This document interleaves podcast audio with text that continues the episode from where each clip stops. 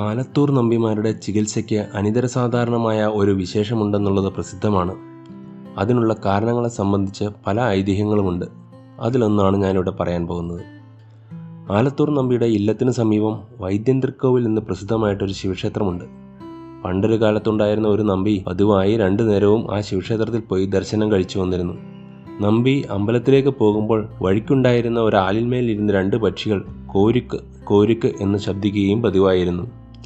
ഒരു ദിവസം നമ്പി ആ പക്ഷികൾ മേൽ പറഞ്ഞ പ്രകാരം ശബ്ദിച്ചപ്പോൾ തിരിഞ്ഞു നിന്ന് ആ പക്ഷികളെ നോക്കി പറഞ്ഞു.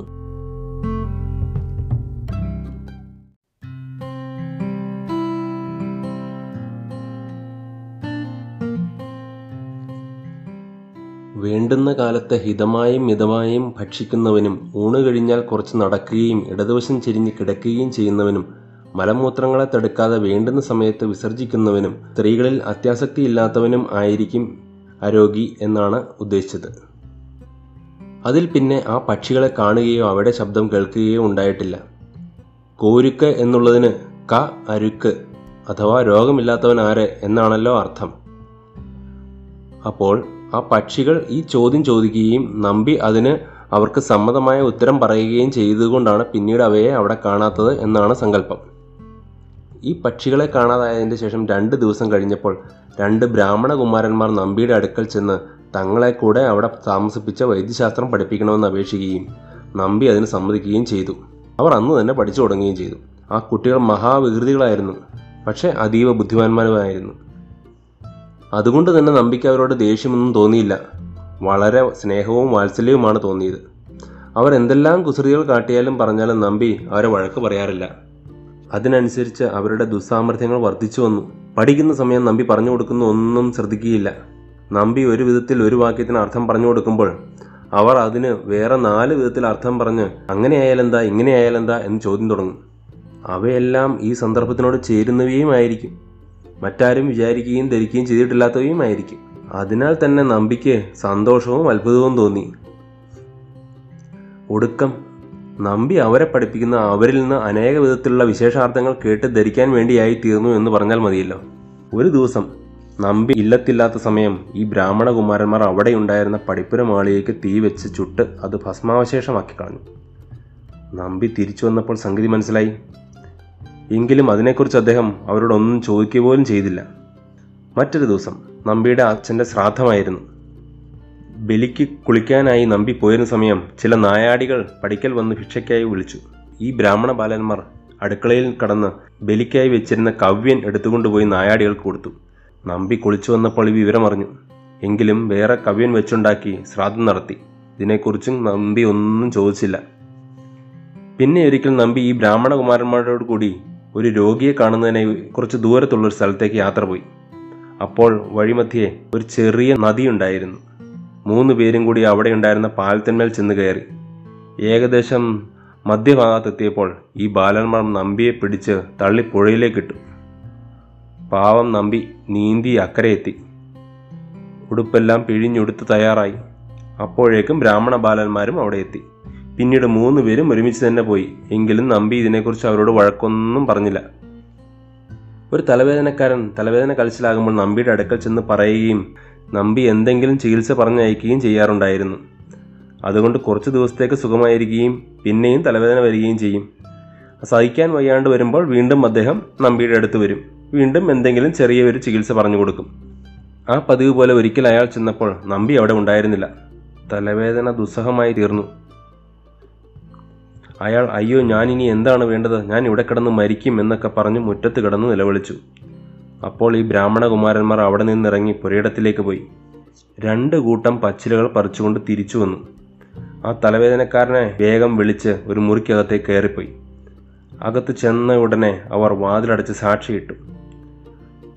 പക്ഷെ നമ്പിയുടെ പുത്രന്മാരായ ചെറിയ കുട്ടികൾ അവിടെ ഉണ്ടായിരുന്നു. ഈ ബ്രാഹ്മണ ബാലന്മാർ എന്താണ് ചെയ്യുന്നതെന്ന് അറിയാനായി ആ കുട്ടികൾ ആ മുറിയുടെ വാതിലിലുള്ള ചെറിയ ദ്വാരത്തിൽ കൂടെ ഒളിഞ്ഞു നോക്കിക്കൊണ്ട് നിന്നു. അപ്പോൾ അകത്ത് കണ്ട കാഴ്ച ഇപ്രകാരമായിരുന്നു. അകത്ത് കിടന്ന ബ്രാഹ്മണകുമാരന്മാർ ഒരു കൂട്ടം പച്ചമരുന്ന് തിരുമ്മി പിഴിഞ്ഞ് ആ രോഗിയുടെ തലയിൽ പുരട്ടി. ഉടനെ തലയുടെ തൊലി ആകപ്പാടെ രോമത്തോടു കൂടി പൊങ്ങി വന്നു. ബ്രാഹ്മണ ബാലന്മാർ ആ തൊലിയെടുത്ത് മാറ്റി വെച്ചിട്ട് തലയോട്ടിയിൽ പറ്റിയിരുന്ന ഒരുതരം ചെറു പ്രാണികളെ തൂത്ത് കളയുകയും തൊലിയെടുത്ത് വീണ്ടും തലയിൽ പതിക്കുകയും പിന്നെ ഒരു കൂട്ടം മരുന്നുകൂടെ ഉണ്ടായിരുന്നത് തിരുമ്മി പിഴിഞ്ഞ് നീരെടുത്ത് തലയിൽ പുരട്ടുകയും തൊലി യഥാപൂർവം ഒട്ടിപ്പിടിക്കുകയും ചെയ്തു. രോഗിക്ക് തലവേദന മാറി. അതോടെ അദ്ദേഹം സന്തോഷത്തോടെ യാത്ര പറഞ്ഞു പോയി. ബ്രാഹ്മണകുമാരന്മാർ പുറത്തിറങ്ങിയപ്പോൾ നമ്പിയുടെ ഉണ്ണികളെ കണ്ടിട്ട് ഇങ്ങനെ നോക്കിയാൽ കൊങ്ങനുണ്ടാവും കേട്ടോ എന്ന് പറയുകയും ചെയ്തു. നമ്പി മടങ്ങിയെത്തി കുളി കഴിഞ്ഞു അകത്ത് എന്ന് പുത്രന്മാരോട് കൂടി ഉണ്ണാനിരുന്നു. ഉണ്ടുകൊണ്ടിരുന്നപ്പോൾ ആ ഉണ്ണികൾ തലവേദനക്കാരൻ വന്നത് മുതലുണ്ടായ സകല സംഗതികളും നമ്പിയോട് പറഞ്ഞു.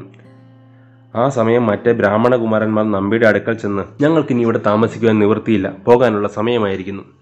ഞങ്ങൾ ഇവിടെ താമസിച്ച് പഠിക്കുകയും അങ്ങേ പല വിധത്തിൽ ഉപദ്രവിക്കുകയും ചെയ്തു. അതിനൊക്കെ തക്കതായ പ്രതിഫലം തരുന്നതിന് ഞങ്ങളുടെ കൈവശമൊന്നുമില്ല. എങ്കിലും ഇതിരിക്കട്ടെ എന്ന് പറഞ്ഞൊരു ചെറിയ ഗ്രന്ഥം നമ്പിയുടെ നേരെ നീട്ടിക്കൊടുത്തു. നമ്പി ഉണ്ടുകൊണ്ടിരിക്കുകയായിരുന്നു. അതിനാൽ ഇടത് കൈ നീട്ടി ആ പുസ്തകം വാങ്ങിച്ചു.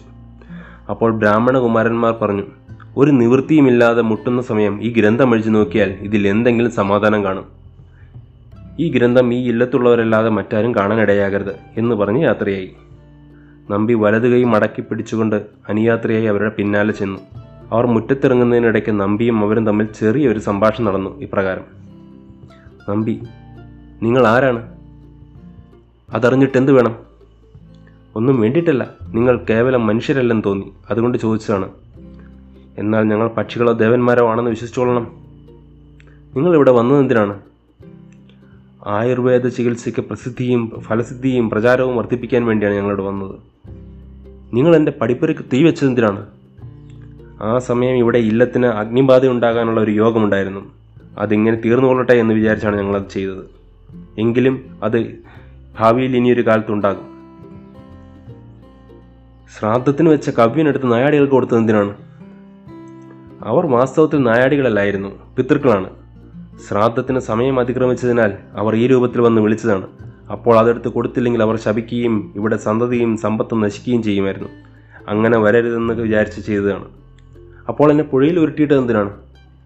ആ സമയത്ത് ആ പുഴയിൽ ഗംഗയുടെയും യമുനയുടെയും സരസ്വതിയുടെയും സാന്നിധ്യമുണ്ടായിരുന്നു. അപ്പോൾ അവിടെ സ്നാനം ചെയ്താൽ ത്രിവേണി സംഗമ സ്നാനത്തിന്റെ ഫലം സിദ്ധിക്കുമായിരുന്നു. അത് അങ്ങേക്ക് സിദ്ധിച്ചുകൊള്ളട്ടെ എന്ന് വിചാരിച്ചാണ് അങ്ങനെ ചെയ്തത്. ഇത്രയും പറഞ്ഞപ്പോഴേക്കും അവർ മുറ്റത്തിറങ്ങുകയും അവിടെയുള്ള ആൽത്തറയിൽ കയറുകയും അവിടെ വെച്ച് അദൃശ്യരായി ഭവിക്കുകയും ചെയ്തു. ബ്രാഹ്മണകുമാരന്മാരുടെ ആ സംഭാഷണം നിമിത്തം അവർ അശ്വിനി ദേവന്മാരായിരുന്നെന്നും അവർ തന്നെയാണ് തന്നെ പരീക്ഷിക്കാനായി ആലിന്മേൽ വന്നിരുന്ന കോരുക്ക് എന്ന് ചോദിച്ചതെന്നും നമ്പിക്ക് മനസ്സിലായി. അശ്വിനി ദേവന്മാർ അന്തർധാനം ചെയ്ത ആ ആൽത്തറയിൽ ഇപ്പോഴും ആണ്ടുതോറും പത്മമിട്ട അശ്വിനി ദേവന്മാരെ പൂജിച്ചു പോരുന്നുണ്ട്. ആലത്തൂർ നമ്പിമാർക്ക് ചികിത്സാ വിഷയത്തിൽ അനിതര സാധാരണമായ പ്രചാരവും പ്രസിദ്ധിയും സിദ്ധിച്ചത് ആ ഇല്ലത്ത് അശ്വിനി ദേവന്മാരുടെ സാന്നിധ്യമുണ്ടായതുകൊണ്ടാണെന്ന് ഇനി പ്രത്യേകിച്ച് പറയേണ്ടതില്ലല്ലോ.